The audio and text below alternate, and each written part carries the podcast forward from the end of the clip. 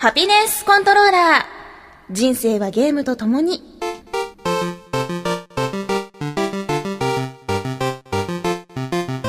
この番組は FPS から美少女ゲーム、さらには洋ゲーまで、私 DJ ミスズの生きる方となっているゲームについてご紹介。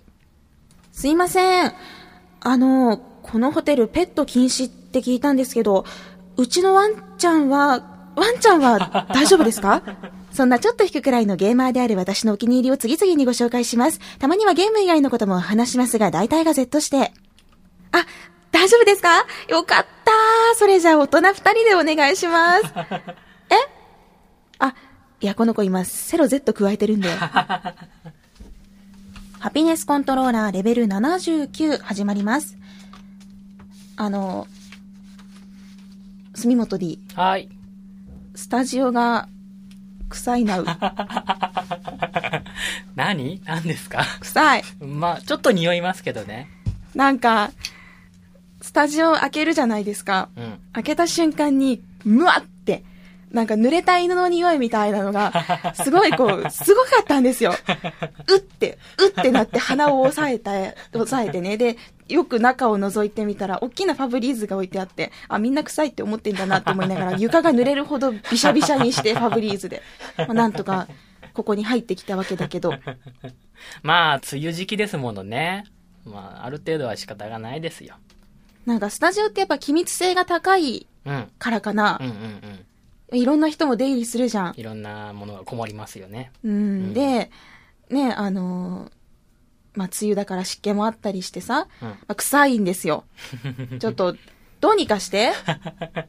エアコン入れますか？いや、若干カビの匂いがします。やめてよ やめてよねそんなこと言いよったらもうほら、ね、ラブ FM ゲスト来る人少なくなるよ。あそこのスタジオ臭いらしようこそ臭いスタジオへ、つって。い。いや、まあ冬の間はね、なんともなかったんだけどね。はいこう、梅雨になってくると、いやでも、ここさ、4年ぐらい入っとうけど、初めて臭いって思ったよ。ちょうどしばらく上げてなかったのかもしれないですね。もう今度からあの、スタジオ一回使ったらファブリーズをした後に開けるようにしよう。なんか士気が下がる、こう。うって。そうですね。うん気ぃつけよう気ぃつけよまあ夏ですからね。う。うん。いろいろとこう、そういったところにもケアを、ね、気配りをしていただきたいものです。はい。はい。というわけで、ハピコンが終わった後もちゃんとこうシュッシュしてから出ましょうね。次の人のためにね。うん。それにしても、なんだか久しぶりな気分がしますね。前回は、いつでしたっけ？撮ったの。2週間ともうちょっと前ぐらいですね。そっかそっか。えっ、と、確かその頃にお話をしていたのが、ボートレースのピットリポーターやるよおっていうことだったと思うんですけど、無事に先週デビューを果たしました。いやー、よかった。なんか、最初ね、お腹が痛くなるほど緊張したんだけど、なんか一回喋ってみたらすごく楽しくって、うん。なんか我ながら、うん、頑張った、よくできたっていう評価ができました。おただまあ、やっとスタート地点に立ったばっかりっていうところなので、もうこれからね、いっぱい勉強して、一流のピットリポーターになれるように頑張ろうと思います。リポートってどんなとこからやるんですか？船の上の歩きです、みたいな。いや、違う。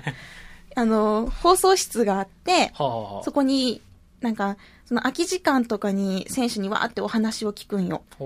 例えば、試運転終わった後の選手とか、調整中の選手とか、こういろいろね、プロペラとか叩いてるうんうん選手とかがいて、で、こう、空いている時間を見つけて、選手のね、空いてる時間を見つけてお話を聞きに行くの。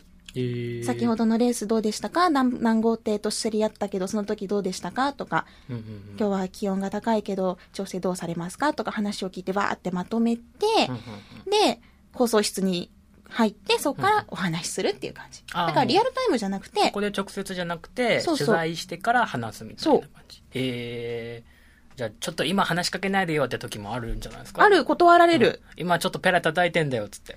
うん、まあそういう時は話しかけないんだけど、うんうん。まあやっぱほら、なんか、忙しい時は話しかけちゃいけないっていうのも決まりがあるし、うん。もう話しかけていい場所っていうのも決まってる。ここにいる選手しか話しかけちゃダメ。ここに入った人はもうダメとか。うんうん。だからあの、やっぱりこう話しかけると、ね、忙しい選手とかはまた後にしてって言われたりもするけど、うん。まあ、割と私メンタルが強いみたいで。楽しくやってますね。へいや、ただ、あの、慣れてないのが、質問をしながら話を聞いて、ああ、なるほどって合図打ちながらメモを取るっていうのがすごく難しくて、うん後から見たらなんて回答かわからんのよ。えって、これなんて回答ってなって、一緒に聞きに行ってた人とかに、ね、これって、みたいな、答え合わせをするみたいなことがたまにある。いやーなんか、速記とか勉強したくなる。うんうんううん。ん。ミミズが走ったみたいな字がね、すごいこうメモの上にわーってなるんよ。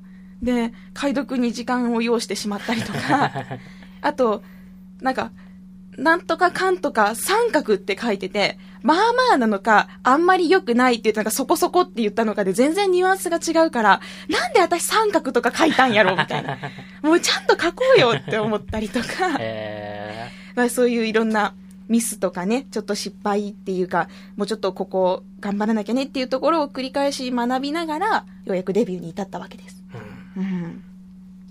なんかね、こう、あの、実況の人かね、じゃあそれでは、あの、リポートお願いします。今日はデビューの荒木みすずさんですとか紹介してくれて、で、終わった後に荒木リポーターありがとうございましたって言われた時のこの荒木リポーターがね、めっちゃ嬉しくてね。ちょっとかっこいいですね。うん、おほうとか思ってちょっと一人ニヤニヤしながら、荒木リポーターって言われた、みたいな。すごいニヤニヤしてました。なんか、本当に専門知識のいる難しい仕事なんだけれども、まあその分ね、なんかやりがいがあるというか、うん、これから長くやっていけるなっていう仕事なので、ちゃんと、なんていうか学んでいきたいなと思います。まだまだこれからなんだけどね。やっぱさ、MC とかって、いくらでもいるじゃん。うんうん。まあ少ない人数ではあるけれども、仕事に対してはすごいいっぱい人の方が多いわけで、だから生き残りっていうか、ね、選んでもらうためにも専門知識みたいなものは持っといた方がいいかなと思うわけですよ。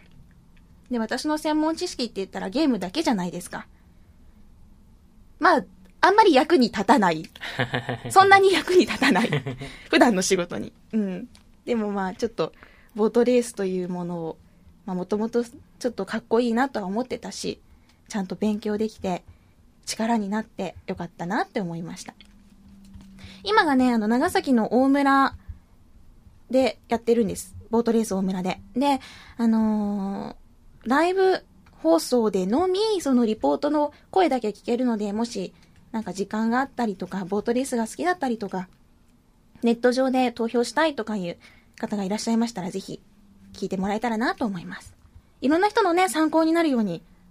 すごいだってみんなのお金が動くからね。うん頑張らないとだね、正しい情報のために。うん、一生懸命これからもやっていきたいと思います。最近はそんな感じかな。うーん、ゲームもしてて、実績がちょうど5万ぴったりになって、まあ今では5万1000ぐらいになったんだけど、いい感じに増えております。まあゲームの話なんかもこの後やっていきたいと思うので、ぜひ最後まで聞いてください。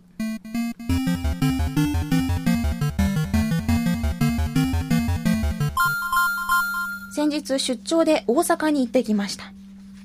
1日目に仕事をして、で、その日の夜にちょっとお知り合いのね、人といっぱい遊んだり、飲んだり。あー、ネムキュンと話した。ネムキュン？うん、電波組のゆめみへーねむちゃんと、えーあのね、ジラフ大阪っていうクラブがあって、で、そこでイベントをやってて、なんかちょっとアニメ系、オタク、サブカル系のうん。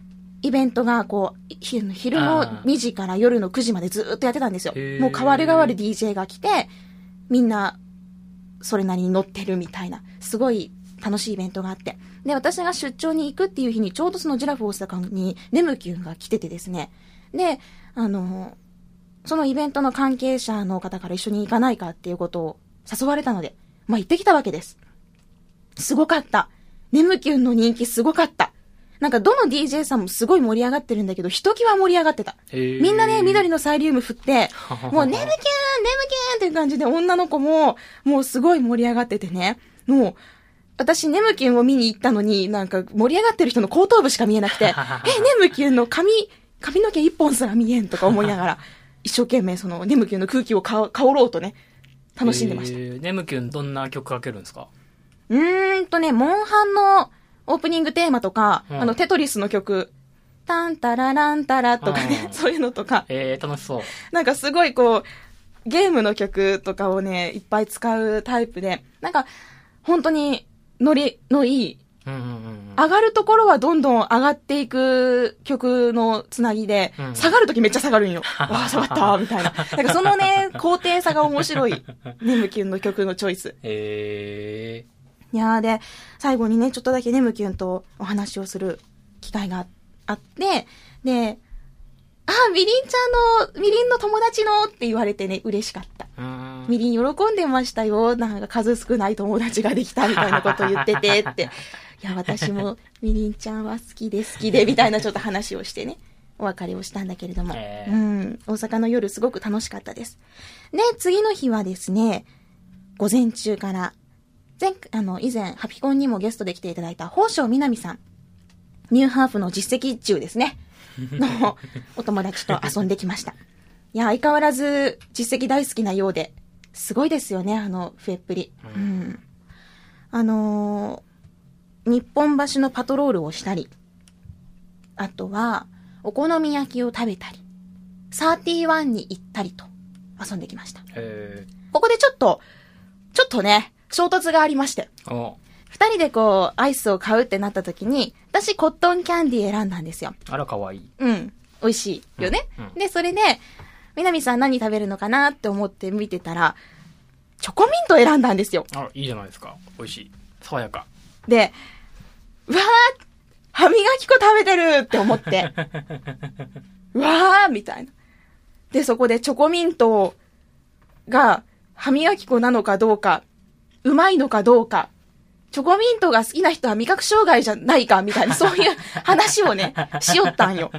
で、なんかまあ私が一方的に、ああ、チョコミント好きとか、そんな歯磨き粉、なんかミントで甘いとかマジないんですけど、みたいな。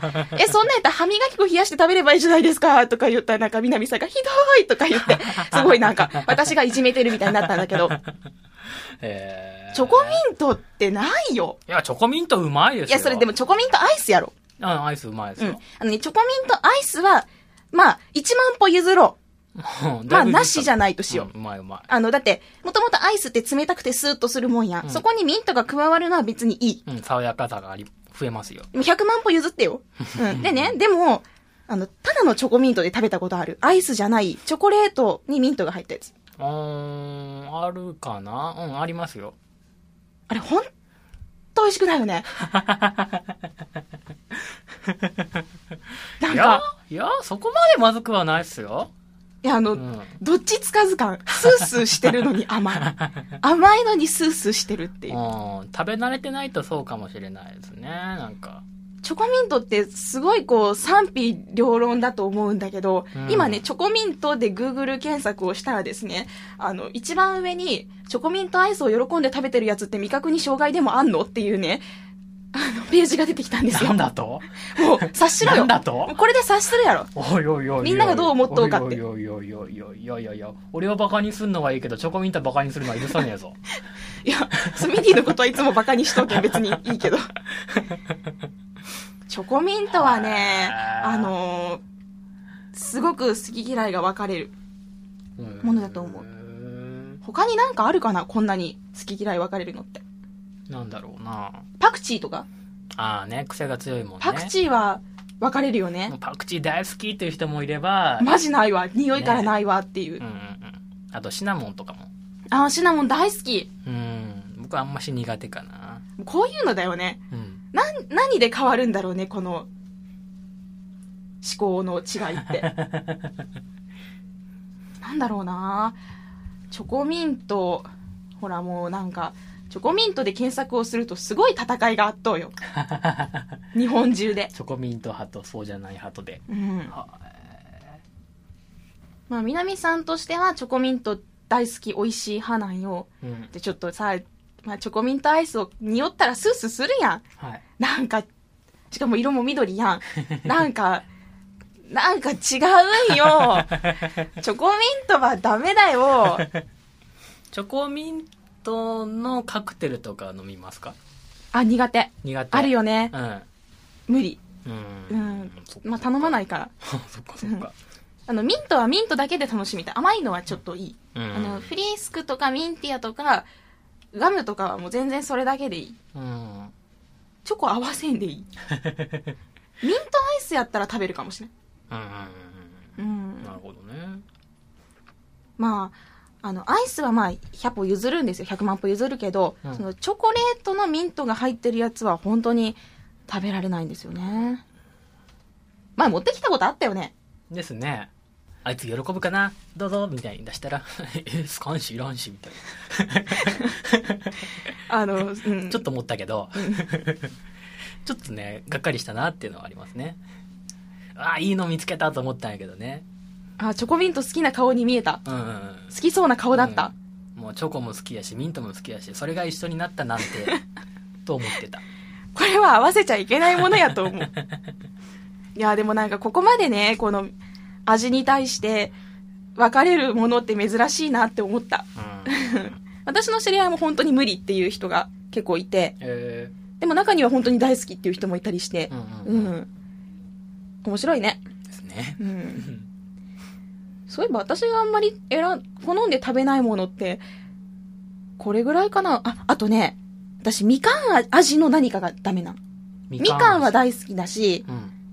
全然食べれるんだけど、もういくらでも食べるんだけど、みかん味のものがダメで、例えばみかん味のグミ、うん。あの果汁グミとかあるやん。ダメなんですよ。みかん味のガムとかも、あの丸皮の風船ガムみかん味とかダメやったし、うん。で、一時期、なんかコンビニでも売ってたりした、みかんチョコとかもダメやったし、うん。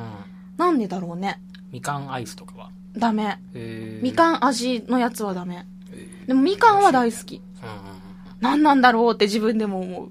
うんうん。まあそんな、チョコミント戦争を南さんと私で繰り広げながらね、大阪の街を歩いたんです。いや、ほんと迷惑ばっかかけました。南さんには。ええ暑い中いろいろ案内してもらって。うん。でも楽しかったな。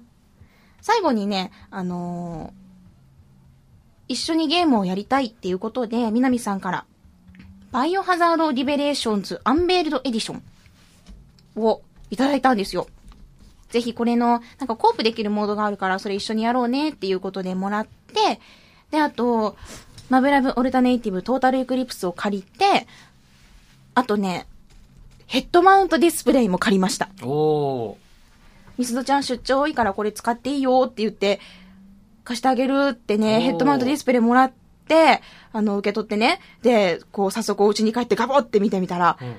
面白かった。えー、いいな、いいな。うん大迫力でした。なんか、幸せやった。目の前でこう画面があって。若干重たいけど、仰向けとかになってやる分には全然いいなって思った。えー。せっかく借りたんで、これから出張の時とかに、あの、ヘッドマウントディスプレイ使おうと思います。たっぷりと堪能してお返ししますね。ありがとうございます。まあ、そんな感じで楽しい大阪旅行してきました。出張だけどね。でね、その、昨日から、バイオハザードリベレーションズアンベールドエディションを早速始めてみたんですけど、じゃあこの後は早速そのバイオハザードリベレーションズアンベールドエディション、ちょっとプレイしてみた感想をお話ししたいと思います。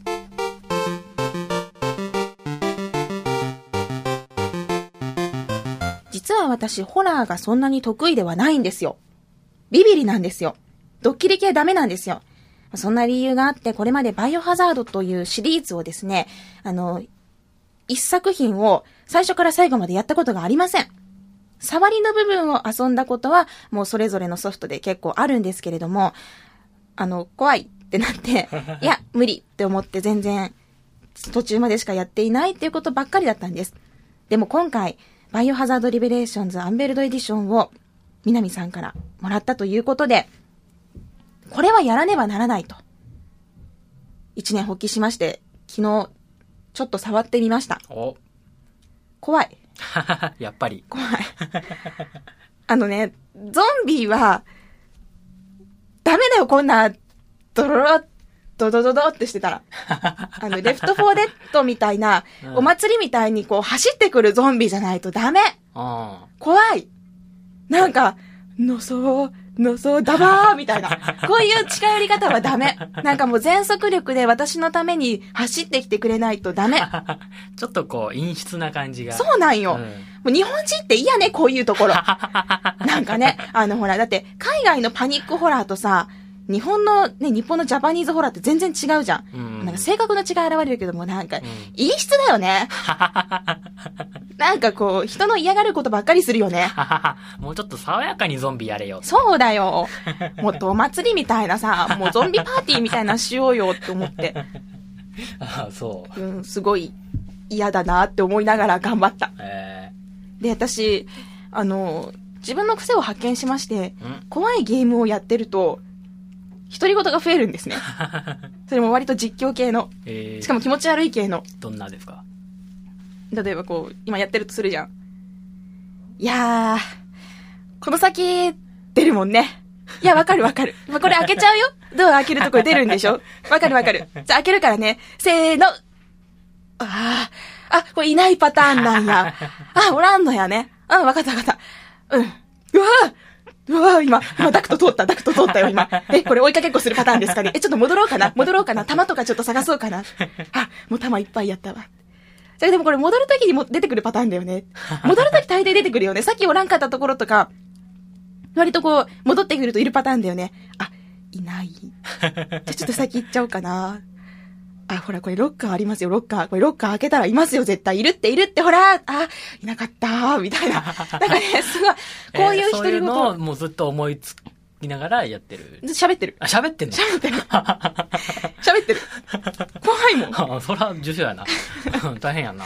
で、ななんかね、そのゾンビ出てきた時に、うん。よし、じゃあもう先進むぞって。まあ、まあね、ゾンビ出てきたところで、私、手だれだし、相当手だれだし、まあ頭の方とか狙っちゃって全然大丈夫なんだけど、うわ、うわ、来た！あ、どうしよう、どうしよう、ちょ、ちょ、ちょ、ちょ、ちょ、怖いわ、怖いわ、あ、もう戻ろう、戻ろう、パターン、みたいな、そんな感じなんよ。すごい喋りながらやってしまうんだけど、これどうしたら治る？なんか、お化け屋敷を詰まらせる迷惑な客みたいね。だって怖いっちゃもん。黙ってしよったらもう無理なんやもん。えー、だからね、その、ニコニコのゲーム実況の人の中でも割と気持ち悪い方の実況をしてしまうんよ。いや、もうこれ分かってますけどね、分かってますけどね、いや、ほらほら出ると思ってたんだよね、みたいな。うっせえ、お前黙っとけよ、みたいな。そんな感じの喋りをしてしまえう。で、なんか、勝つと、すごいドヤ顔。あ、ほら、まあ私、手だれだから、みたいな。舐め、舐めないでよね。私すごい銃撃うまいんだからね、ほら、みたいな。偉そうな口ぶりになって、また先に進むと、いやもうこれ開けたら出るんやろ。分かっとって、ほら出た、とか。そういうのずっと喋りよんよ。えらい疲れる。すごい疲れる。ー、えもう私の中でバイオハザードは怖いっていう、もう疲れるゲームだなって思います。ー、うん、でもすごい楽しんでるじゃないですか。いやいや、怖いんだって。もう出ちゃうんだって、声に。なんか、その、いや、分かってるよ、分かってるんだからねっていう心構えをしてからドアとか開けないともう無理だし。うんもうその点さ、その点、海外のゾンビはさ、向こうからやってきてくれるじゃん。こうなんか、自分が開けないといるかいないか分からないけど、バーンって出て出てきてくれるじゃん。すごいありがたいよね。もうだってこっちだ、銃構えとけば撃てる状態じゃん。うんうんもうドア開けるとかせんでいいやん。こっちからもう怖いながらも踏み出すみたいな、そうそういうのがいらない。そう。いやー、なんかしかもなんかね、暗いんですよ。暗いんですよ。最初のステージが。は暗くてですね。うん。で、なんか、途中、まあ、本当に最初の最初なんやけど、天井からガボーンってこう上半身だけブラーンってゾンビの、なんか死骸みたいなのが落ちてくる時があってぶら下がっとんやけど、うんうんそれちょっと笑ってしまったんだけどね。うん。な基本的に怖いのはやっぱダメなんだなと思いました。ただせっかくもらったので、ちょっと独り言しながら頑張ろうかなって 思います。いやー、怖いわー。あー、で、それでね、そのバイオハザードリベレーションズを最初に始めるときに、まあ、バイオハザードシリーズをそんなにやり尽くしたことがないから、難易度をどう変えたらいいかわかんなくって、まあいけるやろって思って最初からね、最高難易度で遊んだんですよ。そしたら、びっくりした。開始5分ぐらいで死んだ。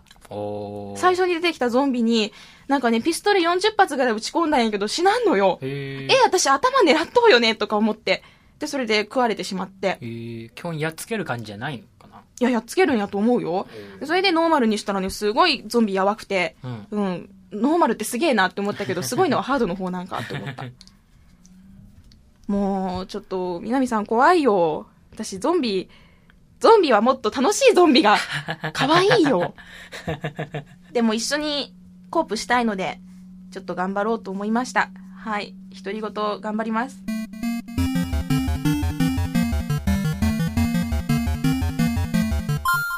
それでは皆さんからいただいたメッセージを紹介したいと思います。まずはお久しぶりのアズラエルさんからです。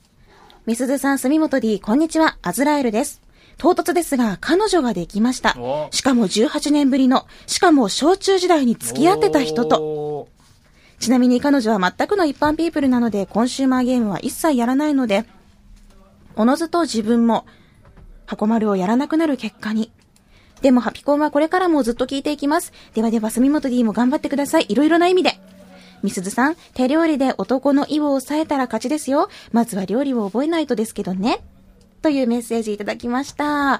なんだかね、18年ぶりに小中時代付き合ってた人とまた付き合うって、すごく素敵じゃないですか？どういうね、出会いだったのか、久しぶりに会って、ね、同窓会とかで会ったのか、それとも、久々に連絡をね、たまたま取ってみたのか、とか、すごく気になってしまいますよね。へえ。私、小学校、中学校、それぞれの人たちと全部連絡立ってきてるから、なんか、羨ましい。うんう。ん。へえ。まあ、ゲームをね、しなくなるっていうのも、でも、彼女ができてそっちにね、時間錯誤になったら仕方がないことかなとも思います。私ね、やっぱ大人になって趣味を続けるのって、大変だなって最近思うんですよ。うん。仕事って、すごく真面目に取り組まなきゃいけなくて、毎日がテストみたいなもんじゃないですか。もう学生時代みたいに、そのテスト前だけ頑張ればいいとかじゃなくて、毎日毎日頑張らなきゃいけないから、なんかね、趣味って結構大変だなと思うんです。だからこそ、何かを削らないといけないなって、すごい感じるんですね。で、私の場合削ってるのは、友達付き合いとか、そういうプライベートな、ね、何、楽しみを、いろんなものを捨てて、楽しんでるわけなんだけれども、うん。やっぱ何か一つ二つかぐらいしか取れないですよね。それはもう恋人とかできたら、恋人がゲーム好きじゃない限り、絶対離れていくと思う。例えば私もね、早見ますみ様と付き合うことになったとして、まあ告白されたら付き合ってあげるけど、みたいな。そんなちょっと住本 D みたいなこと言ってしまった。まあね、早見ますみ様にね、付き合ってって言われたらもうそれ喜んで尻尾振っていくわけだけれども、もちろん彼がゲーマーじゃなくてもだよ。うん。で、そうなると多分、ゲームする時間を捨ててしまうんじゃないかと思うんですよ。だって早見ますみ様だよ。ゲームするより手繋いでたいとか思うじゃん。うん。だからね、なんか、そういう取捨選択をしての大人の趣味なのかなって最近思うんです。いろいろと。いやーでも、あとは何を捨てたらいいかな友達付き合いは捨てた。なんかそういう交際系がない。うん。まあ、そこはバッチリ捨てとうやろで、あ、健康も捨てとうね。いろいろと。寝不足とか、視力とかいろんなものをこう捨てとうね。これ以上捨てるもんって言ったらもうないよな。仕事とゲーム。なんかね、この二つの柱が私すごい大好きで、もう、ああ、これがあるから私なんだなって思うの。うん。こんなんでいいんでしょうか？手料理ですか？手料理ですね。そうですね。あの、この間、一年ぶりぐらいに火を使った。おうどん茹でた。生麺をね、四国、あの、讃岐うどん生麺をいただいたので、これは美味しく食べなければと思って茹でた。え美味しかった。でもね、手料理っていいですよねー。うんあの、最近ね、ちょっと調理師の男性と知り合って、まあいろいろあってお弁当作ってもらったんですよ。えーめっちゃ美味しくて、わあ、嫁にしたいと思った。わあ、これ、これさ、仕事頑張ってお家に帰ってきたらこんなご飯出てくるんやったら結婚するわって思った。えって話しよったら、いや、それ男の思考だからって言われて、あ、そうですね、すいません、私、料理頑張ります、みたいな。住本 D は、料理は、ー、僕和食が好きですよ。あ、作れる人。好きですよ。あ、そう。まあ、食べる機会はずっとないんだと思うんですけど、まあ、頑張ってください。あの、住本 D もね、頑張ってくださいってメッセージ入ってるんであ、ありがとうございます。頑張ります。な、何年ぶりの彼女からできるとしたら？う、ん何年かな？20 28年ぶり？うん、アズラエルさん、うんうん、ちょっと年上かな？みたいな感じですかね。うん。28年ぶりの彼女頑張って作って、頑張ってね。アズライルさんはこれからね、あの、まあ、ゲーム全くやらないって言っても、多分、アズライルさんが楽しんでたらちょっと興味持ってくれるんじゃないかなと思うので、なんかね、そういう部分でも一緒にお話ができたらいいですね。なんかもし、彼女さんと、こういうゲームをやってみたとか、彼女さんが興味持ってくれたっていうものがあったら教えてください。ありがとうございました。それでは続いては、ボンクラケンさんからのメッセージです。えー、今日はみすずさんにお願いがあってメッセージを送りました。お願いというのは現在行われているドドンパチ最大王女ハピコンカップの集計期間を決めていただけないでしょうか。僕自身もハピコンカップに参加をしてスコアを競っているので、僕が期間を決めると公正さを書くような気がしてしまって、みすずさんにお願いしようと思った次第です。よろしくお願いします。簡単に最大王女ハピコンカップの説明をしておきますと、ドドンパチ最大王女のアーケードモードかノービスモードのスコアアタックでリーダーボードにアップしたスコアを、シャープハピコンカップタグをつけてツイートするだけです。実際のゲームのリーダーボードではキャラ別、タイプ別に分けて集計されているんですが、ハピコンカップでは各モードのスコアのみで集計して、ハピコンカップ内での順位を発表させてもらってます。とは言ってもアーケードモードはかなり難しくて、現状ではノービスモードの方で皆さんがスコアを競っている感じです。現在の参加者は9人で、あ、でもこのメール結構前だぞ。6月4日、現在のノービスモードの1位は、あやさんのおよそ112億、2位が僅差でモガッサさんの106億です。これ結構前のデータなんで多分皆さんギュンと上がってるんでしょうね。えーまだまだ参加者募集中ですので、参加してもいいよという方はぜひよろしくお願いします。ということで、えードドンパチ最大王女ハピコンカップ、ハピコンリスナーシューター部の皆さんがね、頑張っていらっしゃるようです。えーパッチが最近当たったんでしたっけ、うん。なんだかちょっとスコアボードの方にバグがあったっていう情報を聞いたんですが、それがつい先日6月の19日、20日あたりに、えーパッチの対応と、あと、リーダーボード、バグなったリーダーボードのリセットということがあったらしいです。なので、皆さん今新しく再スタートをしているところだと思うので、次のハピコン更新の時に発表ができるように、7月2日火曜日の23時59分でスコアボード締め切りというのはいかがでしょうか？もしちょっと早すぎるよということであれば、じゃあ9日でっていうことで、はい。あの、なんかあったら、ハピコンタグの方にちょっと書き込みをお願いします。というわけで、期間も、まあ、暫定ではありますが、とりあえずこんな感じで決めてみたので、ボンクラケンさんはじめとして、他の参加者の皆さんぜひ頑張ってください。せっかくなので、あの、1位の方とかね、ちょっとスコアとかもこちらで、ハピコンの方でも紹介したいと思います。ハピコンカップ、次の開催タイトルは一体何になるんでしょうか次はジャンルを変えて、またね、違ったリスナーの方が参加できるようなのがいいなって思ってるので、ハピコンカップについての何かこれ開催してほしいっていうのがあったら教えてください。あのさ、マインクラフトでね、ハピコンっていう国を作って、みんなで何か作るのは楽しそうじゃないですか？えー、そんなことできるんですか？うん、できるみたい。えー、いいね、いいね。私マインクラフトすごい下手だけど、リスナーの皆さん上手い人が多いからさうん、うん。なんか、楽しいのができそう。なんかみんなが作ってる様子をずっと見たい。え、なんかマグマとか間違ってこぼしていいの？も 持ってきました？おっとっとっとみたいな。そんなドジっ子アピールいいからおっとっとっと、ぼーっ私弾かれるよね、それ。出すごいそう、低評価入るよね。出てけやめてください、今星5つなんです。パーソナリティかなんか知らんけど出てけ。私の国なのに。そのマインクラフトの国私なのにって思っちゃう。まあなんかいろいろ考えていきたいですね。では続いては、イヌマンさんからのお便りです。どうも、イヌマンです。ついにアトラスから待望の新作、女神転生4が発売されましたが、ミスズさんはもう入手されましたが、僕は現在十数年ぶりにデビルサマナー、ソウルハッカーズに勤しんでいますので、それが終わったら購入しようと思っています。さて話は変わりますが、僕も先日 Xbox in カラオケボックスを実践してみました。あの臨場感は自宅では難しいですね。いつかハピコンオフ会をカラオケのパーティールームあたりでやりたいものですが、北海道で人が集まるか心配です。また360の新しい楽しみ方があったら教えてくださいね。したっけ？犬マン。かわいい。このしたっけ？っていうのって北海道弁なんだっけ？えー、そうなんだ。うん。なんか、え、これ文末にあるっていうことは、バイバイって意味なんかな？あ、どうなんだ。またね、みたいな。北海道なんですね。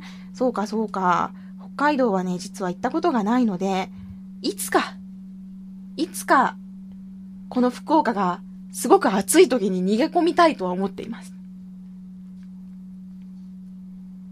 えー、そして女神転生の方なんですが、実はまだ買ってないんですね。最近、もう携帯ゲームの方がずっと友達コレクションばっかりやってて、私の作った歌プリ勢がすごい可愛いんですよ。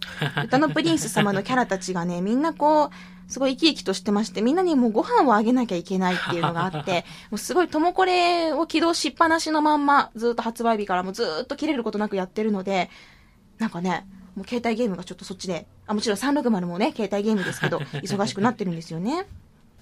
でもやっぱりアトラス好きなので、私がいろんな悪魔の名前を覚えたのもね、アトラスのおかげなので、ちょっと、ともこれが落ち着いたらやってみたいなと思ってます。あ、でもね、ルイージマンションもやらなきゃいけないんだよね。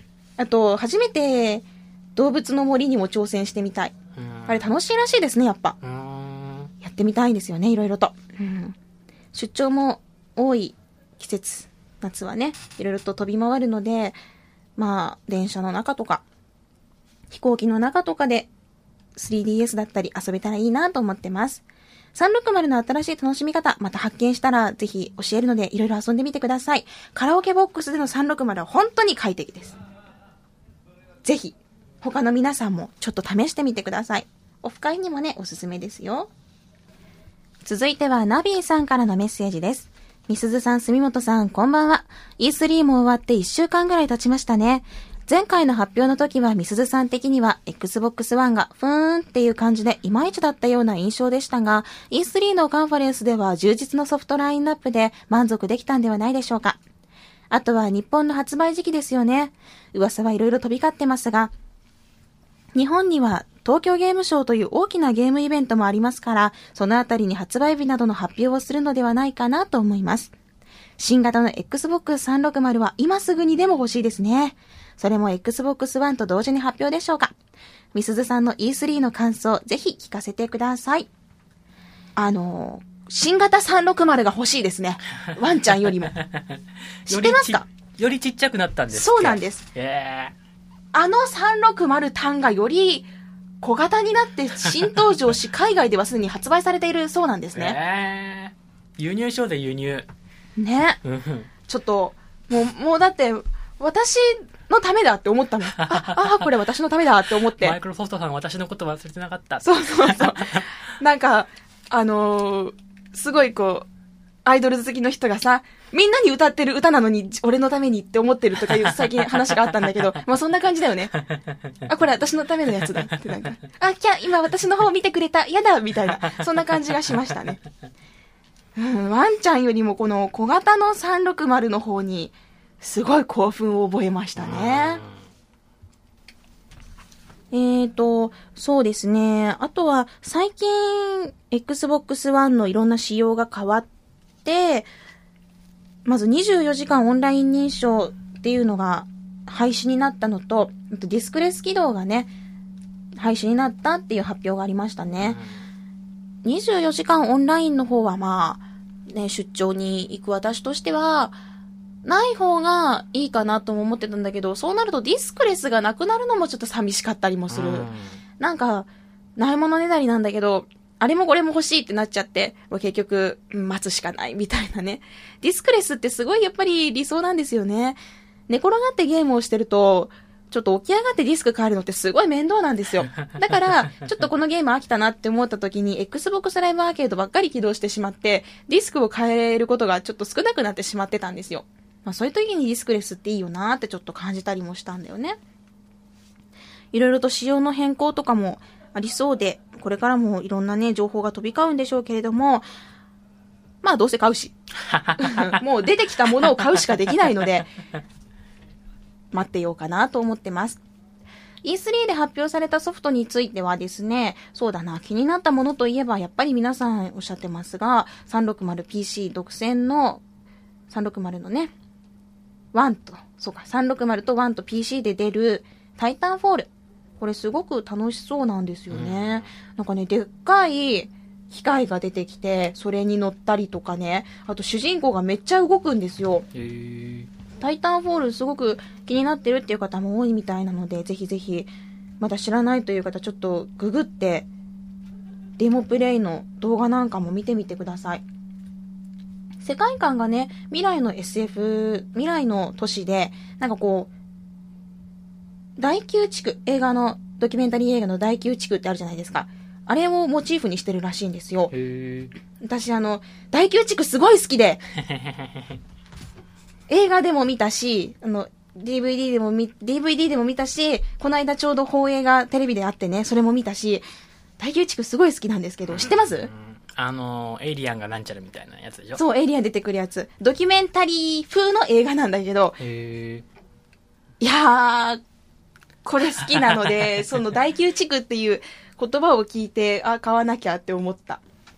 このタイタンフォールが2014年の春に登場。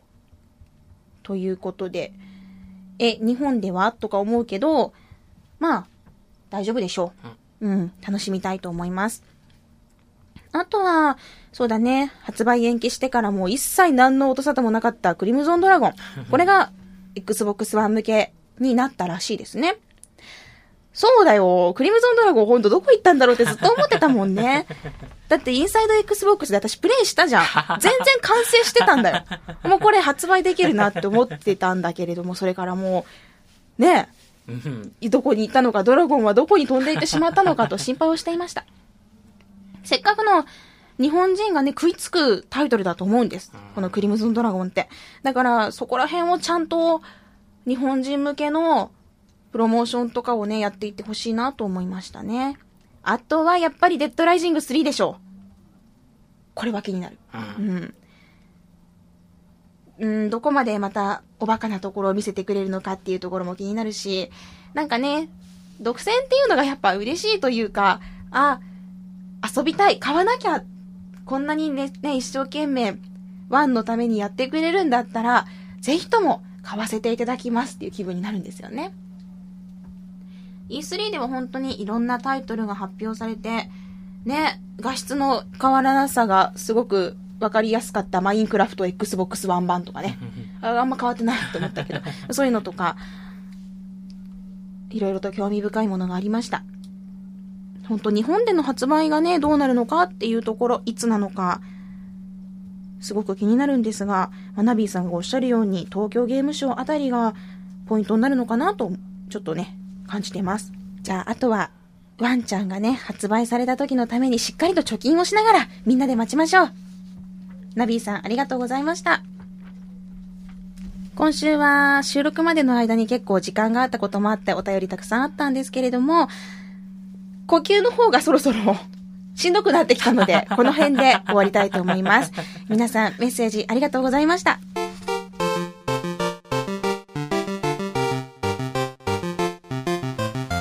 は今度は皆さんからいただいたハピコンタグへのツイート紹介したいと思います。えーとですね、しばらくこの収録をしない間に随分とハピコンタグ進んでおりまして、やっぱり E3 っていう大きなイベントがあったからでしょうね。かなり流れも早かったです。E3 の頃のツイートをちょっと追ってみますと、皆さんテンションが高い。高い。高い。うん。ロリコン、ホモは裏切らない。さん。うんなんか名前がどんどんおかしくなっていってる気がする。明日の仕事なんか知るか E3 だ、ヒャッハーとか、ナビーさん来るぞーとか、ケイスケさんも、来たー、ワイン開けたーとか、シュウキチさんも新型360来たーとか、あの、テンション高い。いいね。うん、なんか、このツイートを追いながら私もワクワクしてきましたね。皆さんの反応としてはやはりクリムゾンドラゴンやデッドラ3あたりの反応がすごくいいですね。あと小型360ですね。新型の。ここら辺がたくさんの方の、こう、興味、引いているようです。そしてやっぱり仕様の変更の方がですね、たくさんの方、ツイートされてますね。えー、ラスカルの人さん、おー、Xbox One のリージョンロックやオンライン認証が廃止などなどの朗報が、みすずさんよかったね。ボンクラケンさん、Xbox One のサービスポリシーが変更、24時間オンライン認証や中古ディスク制限を撤廃。また地域制限も排除。また地域制限も排除。大事なことなので2度言いました。そう、リージョンロックがなくなったりとか、シリンジさん、え、Xbox One のポリシー変更は個人的には歓迎したいところ、常時接続云々はネット接続した状態でしか使わない自分にはあまり関係ないけど、みすずさんには朗報だよね。あと、リージョンフリーもありがたい。何より MS がユーザーの声をフィードバックしてくれたのが嬉しいね。とはいえ、クラウドゲーミングとか DRM で保護されたゲームかゲーム開発環境とかが次世代のスタンダードになる機会を失ったかもという気がしないでもないんだよな。まあそこら辺はリードするより時代が追いつくのを待つということかな。俺もゲームはパッケージで欲しい派だけれども。米食いすずめさん、リージョンフリー決定、ヒーハー、チュンチュンチュチュンテンション高い。音認証については、個人的にはメーカー利益保護のために定期的な音認証もありと思ってたりもした。でも世界にはオフ線がたくさんいるのも事実ですから、現実的じゃなかったのかもしれませんね。坊主さん、中古問題は中古 NG だと小売りが死ぬから、業界からの反対が大きかったんじゃないかな？パッケージは取説とか読むのが好きだから買う派だけど、最近は別の意味で薄い本だからあまり買う価値ない。そうですね、最近の取扱説明書、紙だもんね、ペランって。アマゾンとかが箱ソフトのダウンロード販売やればいいんだけど、あとは北斗さんも、Xbox One の中古対策、消費者側からしたら対策されない方がいいけど、メーカーがゲームを制作していく上で必要だったと思う。ハードが高性能化すれば、ますます開発に時間がかかるから経費はかさむし、このままだとゲームというビジネスは成り立たなくなると思う、と。うん。いろんな意見が出ていますね。あとはやっぱり、あ、ディスクレスでゲームできなくなったのが残念だとおっしゃってるのがザクロスさん。24時間認証なくなってディスクレスでゲームできなくなったか。次世代機関が一気に薄れてただ綺麗になっただけのハードになってしもた。というね、反応も出ています。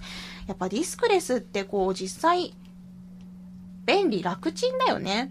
一回認証してしまって、そのオンラインでね、ちゃんとシリアルとか常に認証していれば、まあ、ディスクレスっていうこともできたんだけれどもっていう。うん。これからね、どんな仕様の変更があるのか、また機能強化があるのかっていうところが気になるところですね。そして、ゲームの話題になりますと、えー、ハピオ野郎五平さんがですね、恐縮だがハピオの集いの予告をさせてくれないか。6月22日土曜夜、ハピモの集い開催予定。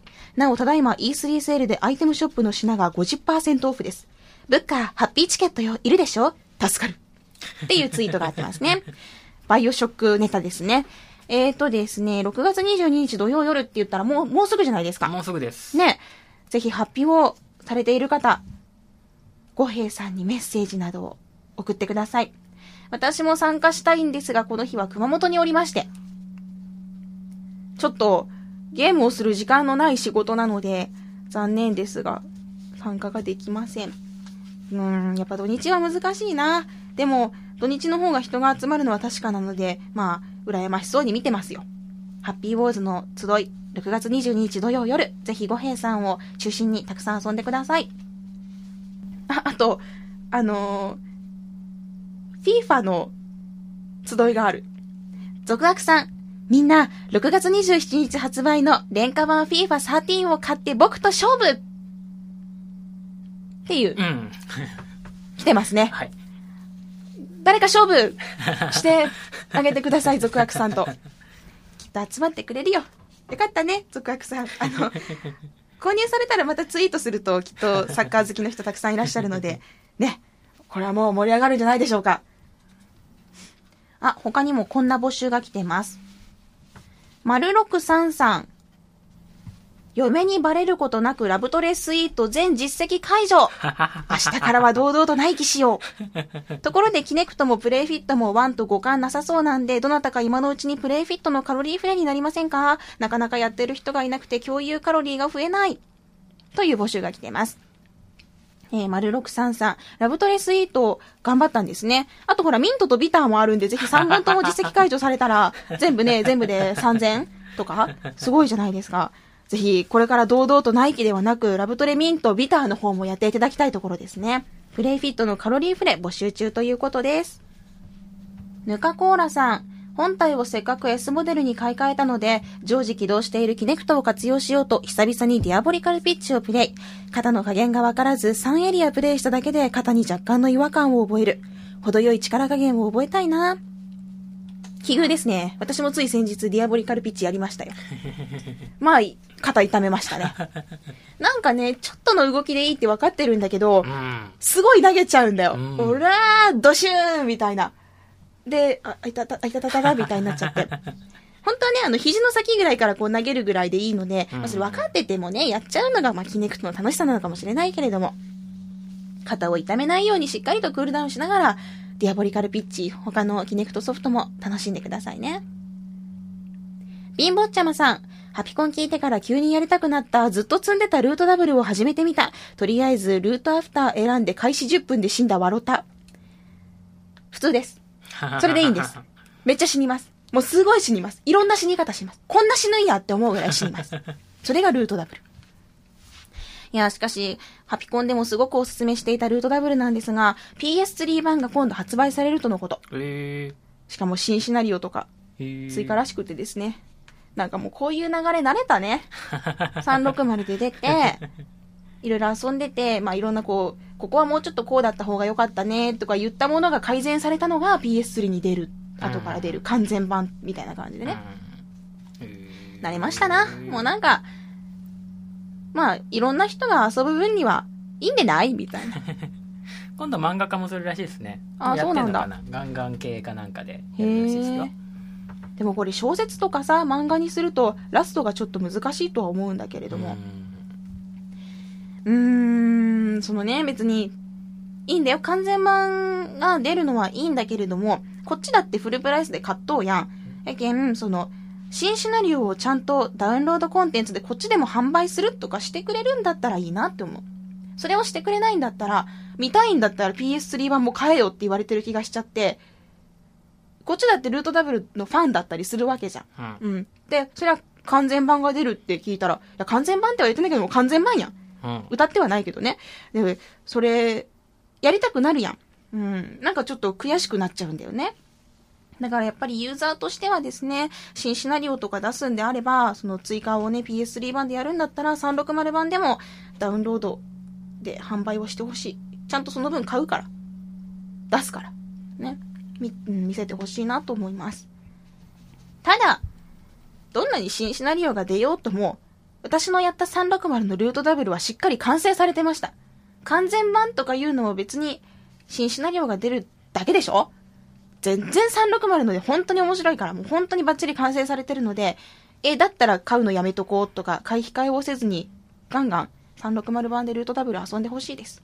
貧乏ちゃまさんもこれから長い戦いになると思いますが、ぜひ最後までやってみてください。本当に、どんどん引きずり込まれていくから。最初の戸惑いとか、なんか、そういうのはどんどんなくなっていくので、安心してどっぷりとはまり込んでください。お、そして、クレフさんとロリコンさん、プレゼント届いたみたいですね。お、よかったよかった。あのー、それぞれお手紙を書きまして、直筆の、まあ昔いた360という、あの宣伝の人たちですよ。ね。あれをちょっと書きまして、お送りしました。クレフさんはお菓子を美味しく食べてください。ロリコンさんはマイクロソフトポイントでまた楽しいゲームを遊んでください。あれ、二人ともラブ FM のステッカー入れたの？ステッカーとか、あと番組表とかも入れてますね。あ、宣伝したんだ。はい。しれっと宣伝したんだ。しれっと入れさせてもらいました。そうか、そうか。え、あの、ラブ FM のステッカー欲しい？ああ、後で渡しましょうか。うん、もらったことない。はい。え、なんで？なんで私くれないの？ひどいよ。あげます。後であげます。お揃いですね。なんかまたこう、プレゼント企画とかこういうのあったら、きっと、ラブ FM のステッカーがディレクターから届くんじゃないでしょうか。諸広さん、360単にもマイル欲しいね。そうですね。移動距離に応じてなんかポイント欲しいですよね。東京に行った、戻った。これ結構溜まるから。大阪行った、戻った。溜まるよね。うん、360単にもマイル欲しい。ボブ山田さん、みすずさんのことだから360単の分も航空券買ってあげてマイルも溜まってるよね。ううん。ううん。すごいいつも荷物運搬されてる。ゴトンゴトン、ゴトンゴトンみたいな。ハッカビーさん、ビービービー、新人係員。あー、ちょっとすいません、荷物の中身を。ベテラン係員。いや、この方はいいんだ。失礼しました。どうぞいい旅を。みすずさん、にっこり。っていう、素敵な流れがありますね。最近はその 360S になってから全く、本当に、手荷物ケースで引っかからなくなったので、もしや顔パスとかも思いながら撮ってるけど、そんなことは絶対ないと思うんだけどね。いやー、今週もね、たくさんのツイートが届いていました。また今後も新しいゲームのこととか、ぜひ、ツイートで教えてください。あ、ちなみに私が、もうここ最近出るソフトで一番期待しているものは、地球防衛軍4です。発売されたらぜひ一緒に、いろいろとね、会話して盛り上がりましょう。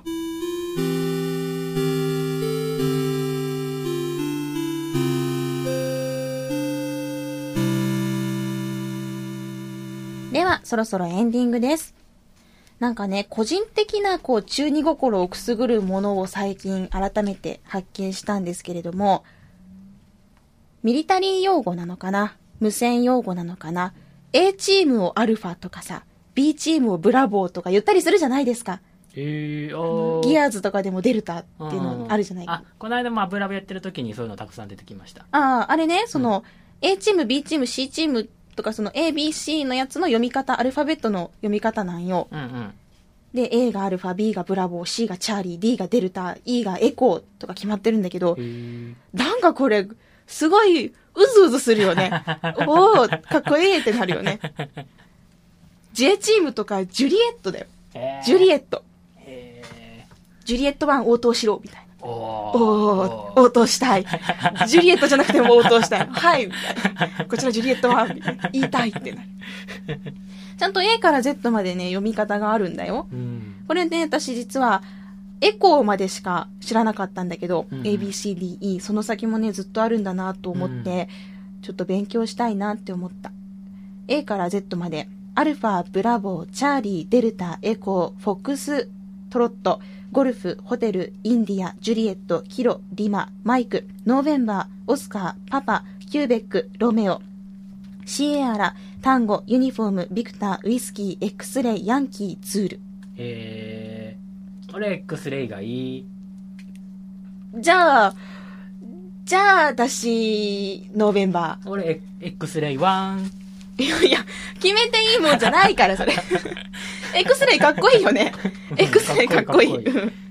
なんでこれこんなにさ、中二心くすぐるんだろうね。んいいですね、これねう。ん。もうすぐオスカーが来てくれるから、みたいな。来てほしいけど。来てほしいけど。うん、でもやっぱなんかデルタに惹かれるのは、ギアーズとかのせいかうな。んはあ、勉強になりますな。うんちょっとね、最近、これ、あ、私の中二心をくすぐってるのはこれなのかって改めて気づいたので、ちょっと話をした次第です。じゃあ本当にエンディングいこうかな。番組の最新情報はラブ f m のウェブサイトからチェックしてください。URL は lovefm.co.jp、http コロンスラッシュスラッシュ lovefm.co.jp です。パソコンかスマートフォンからアクセスすると、ポッドキャストのコーナーがありますので、そこからハピネスコントローラーを選択してください。メールフォームや私ミスズのブログへもリンクしています。ツイッターのハッシュタグは、シャープハピコン、シャープ HAPICON。番組に関することをつぶやくときにはぜひ使ってください。ということで、今回はここまでです。ハピネスコントローラーレベル79。お相手はみすずでした。また次回をお楽しみに。ハピコン 10G。X-ray 1が動かなくなった。